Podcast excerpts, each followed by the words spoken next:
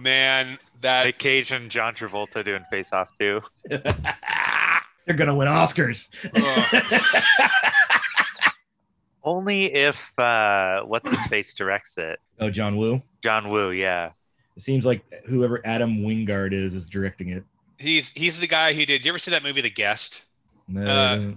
If you looked up the poster, The Guest is good. The Guest is actually a really good movie. Okay. His next movie is Godzilla versus Kong. Oh, nice. Fucking pumped for that movie. Oh, dude, I'm going to get so high and watch that. Dude, I am so... Yeah, it's going to be great. I can't wait. I can't wait for a giant monkey and a giant lizard to beat the shit out of each other and then people think it's a real movie. It's great.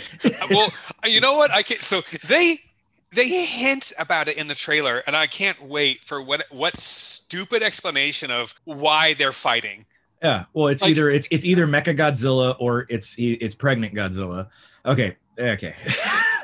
First thing I want to say, any modern Godzilla movie, any modern kaiju movie, it doesn't need to be more than 45 minutes long. I don't fucking need to see Brian Cranston crying about Godzilla. I don't care about Kick-Ass. Like, the best part of the first Godzilla movies were all the parts where it was like when they jumped out of the airplane and then they're suddenly right next to his eyeballs and shit. It doesn't matter that it doesn't make sense. It's a giant lizard that shoots electricity out of its mouth. So when they're like, it's a 3-hour movie, I know that most of that is not going to be King Kong and Godzilla beating each other up in a city. It's going to be like people trying to figure it out. And I don't care. I just don't care about the people trying to figure it out. I want to see those people running and screaming and getting crushed and eaten. That's all they're there for. And either way, regardless, I'm so excited about this fucking movie. I'm almost 40 and I can't wait to see the new Godzilla King Kong movie. Oh yeah, it's going to be tight. And I'm even happier that it's they're doing the whole, since it's Warner Brothers, it's like everything's coming to HBO Max. I'm like, oh, yes, I don't have to leave the house. Never going anywhere ever again. Did either of you ever watch Rampage? No. No. It was I loved that video game so much when I was a kid. And I just was like, okay, yeah, you know who looks like a fucking monkey scientist? The Rock. Yeah, okay. Okay, first off, yeah, that's a monkey scientist, sure. And then or a great ape scientist. But anyway, and then it was just kind of like, when they instead of taking it to be a person transforming into a monster, they just made it giant monsters. It was kind of like, that was the cool part of the game, is when you died, you shrunk back. You're like, oh, I'm a person. That's rad. You know, it's like, that was like, they really robbed one of the gimmick. And so I just was like, I watched I think I might've put it on at the bar. It was on when it was on, it might've been on Netflix or so, or one of the streaming services for a minute. And it was just like, I don't care about this monkey. I don't care about what that's not even a cool lizard. And then it's just a big dog. Who cares about a big dog walking around on four legs? That's Clifford. I want a werewolf on its hind legs, tearing people to pieces, grabbing hot ladies out of their windows and shoving them in their mouth. That's what do you it's so, okay, I'm sorry, I'm fucking going off here.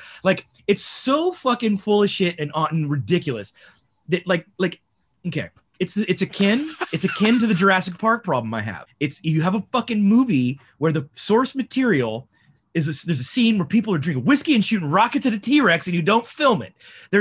All the bits that you wanted to see were kind of in that movie, I think. But it was just why would that need to be a serious story? Why does The Rock need to emotionally connect with the giant white gorilla? It's not a story that craves depth. It's a spectacle. You know, say what you will about Michael Bay, but the man produces spectacles. Produces spectacles. Yeah, that's how I felt about the first Transformers movie. Yeah. I was like, that movie is a spectacle. It's a popcorn movie. You just go, you turn your brain off, and you watch a bunch of shit. It's beat each other up, and it's fucking beautiful. Yeah, and amazing. And I watched the first. I don't care to watch the sequel.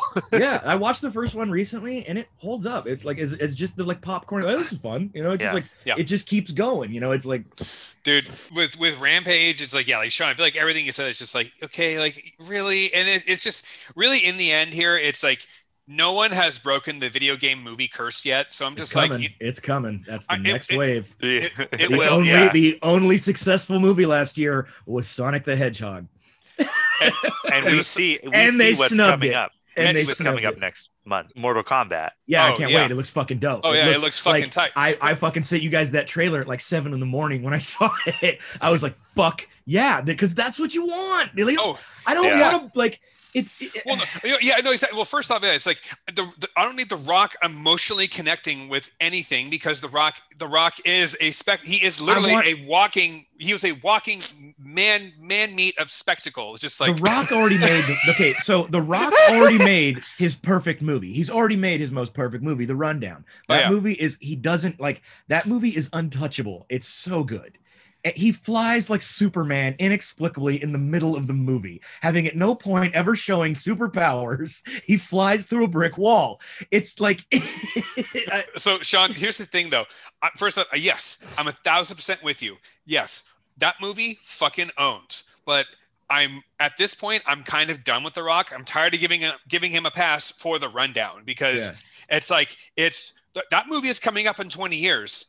And he's done another Scorpion King movie. He did Skyscraper, which, Carlin, I watched that with you. And I remember both you and I were like, we were offended by the time we were done with it. And I still remember, like, you, probably one of the biggest, like, oh, come the fuck on moments was like when that movie is trying to not hide that it's like financed by China and they get on like Baidu and you're like, Jesus fucking Christ, look at all this fucking state funded bullshit. And I was like, this is the one time you've turned into a Fox News Republican is when all this shit is happening and all this like but really in the end the movie is fucking awful because The Rock isn't a good actor. He is a set piece.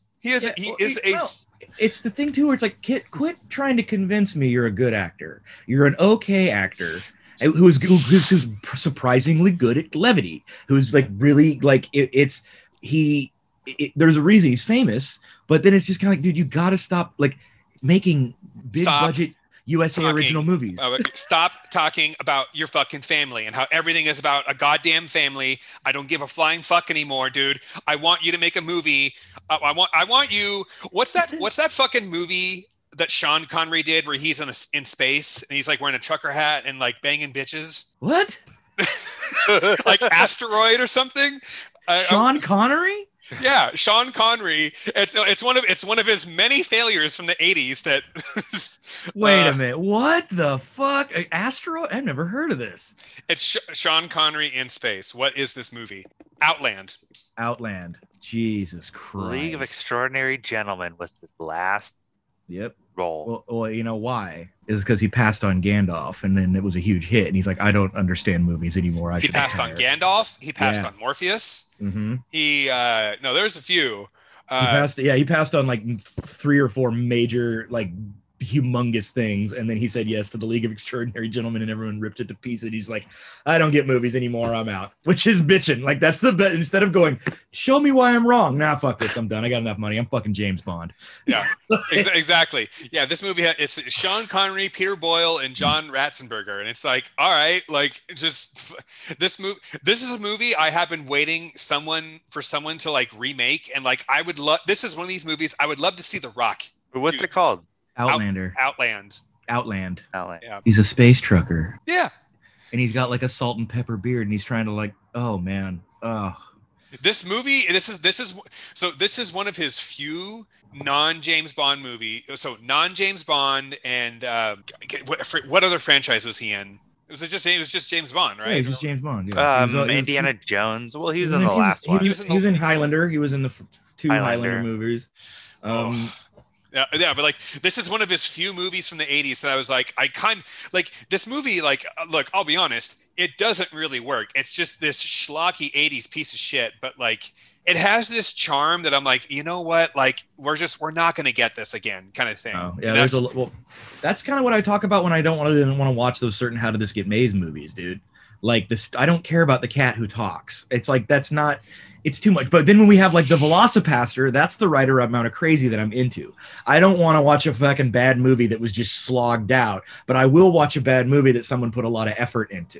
And there's like that fucking Cannon films, that Chrysalis, although that the era of the 80s, like this movie, those are like bitching because they were genuinely trying to make a hit, you know, and not like it's.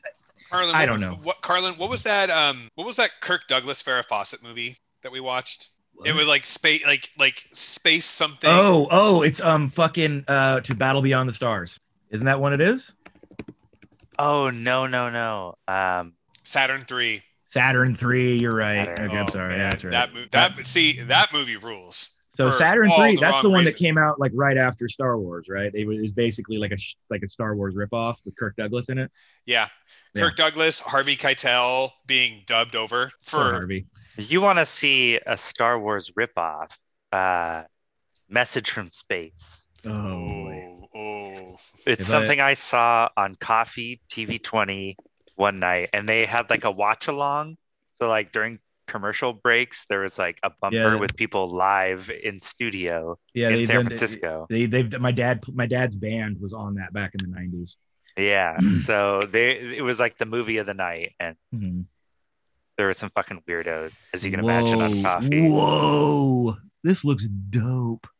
Is it like 1978? It's Japanese. Okay, but it's got this like American Western actor in it that they convinced to do the movie. Right? Have you guys you ever seen Ice Pirates? I'm not talking about fucking Ice Pirates. That is truly a piece of shit. I fucking love Ice Pirates. That is not a good movie. Oh, there's one of the best scenes in Ice Pirates is so like. It's like I don't know if it. I forgot Ron Perlman's in this. Oh yeah. One of the best scenes is the like Bruce Vilanch character is like this creepy fucking dude, and they like he's like at some point in the movie they somehow remove his head, but he's still alive, and they're like carrying him around like this, and there is a shot where you can see it's just him on his knees and he's holding him like this, and then he's just wearing an Ice Pirates production t-shirt, and it's like this much of the frame. It's so good. Oh fuck, man! No one missed that. They just left it in. They didn't care. Oh my god! It is Bruce Vilanch. Yeah. Wait, I thought you were. I thought you said Bruce Vilanch type person. It's actually Bruce Vilanch. Yeah. Dude, it's not a perfect movie, but it is like hilariously insane. Like I stand by Ice Pirates. You hear that, Tiffany? I stand by Ice Pirates.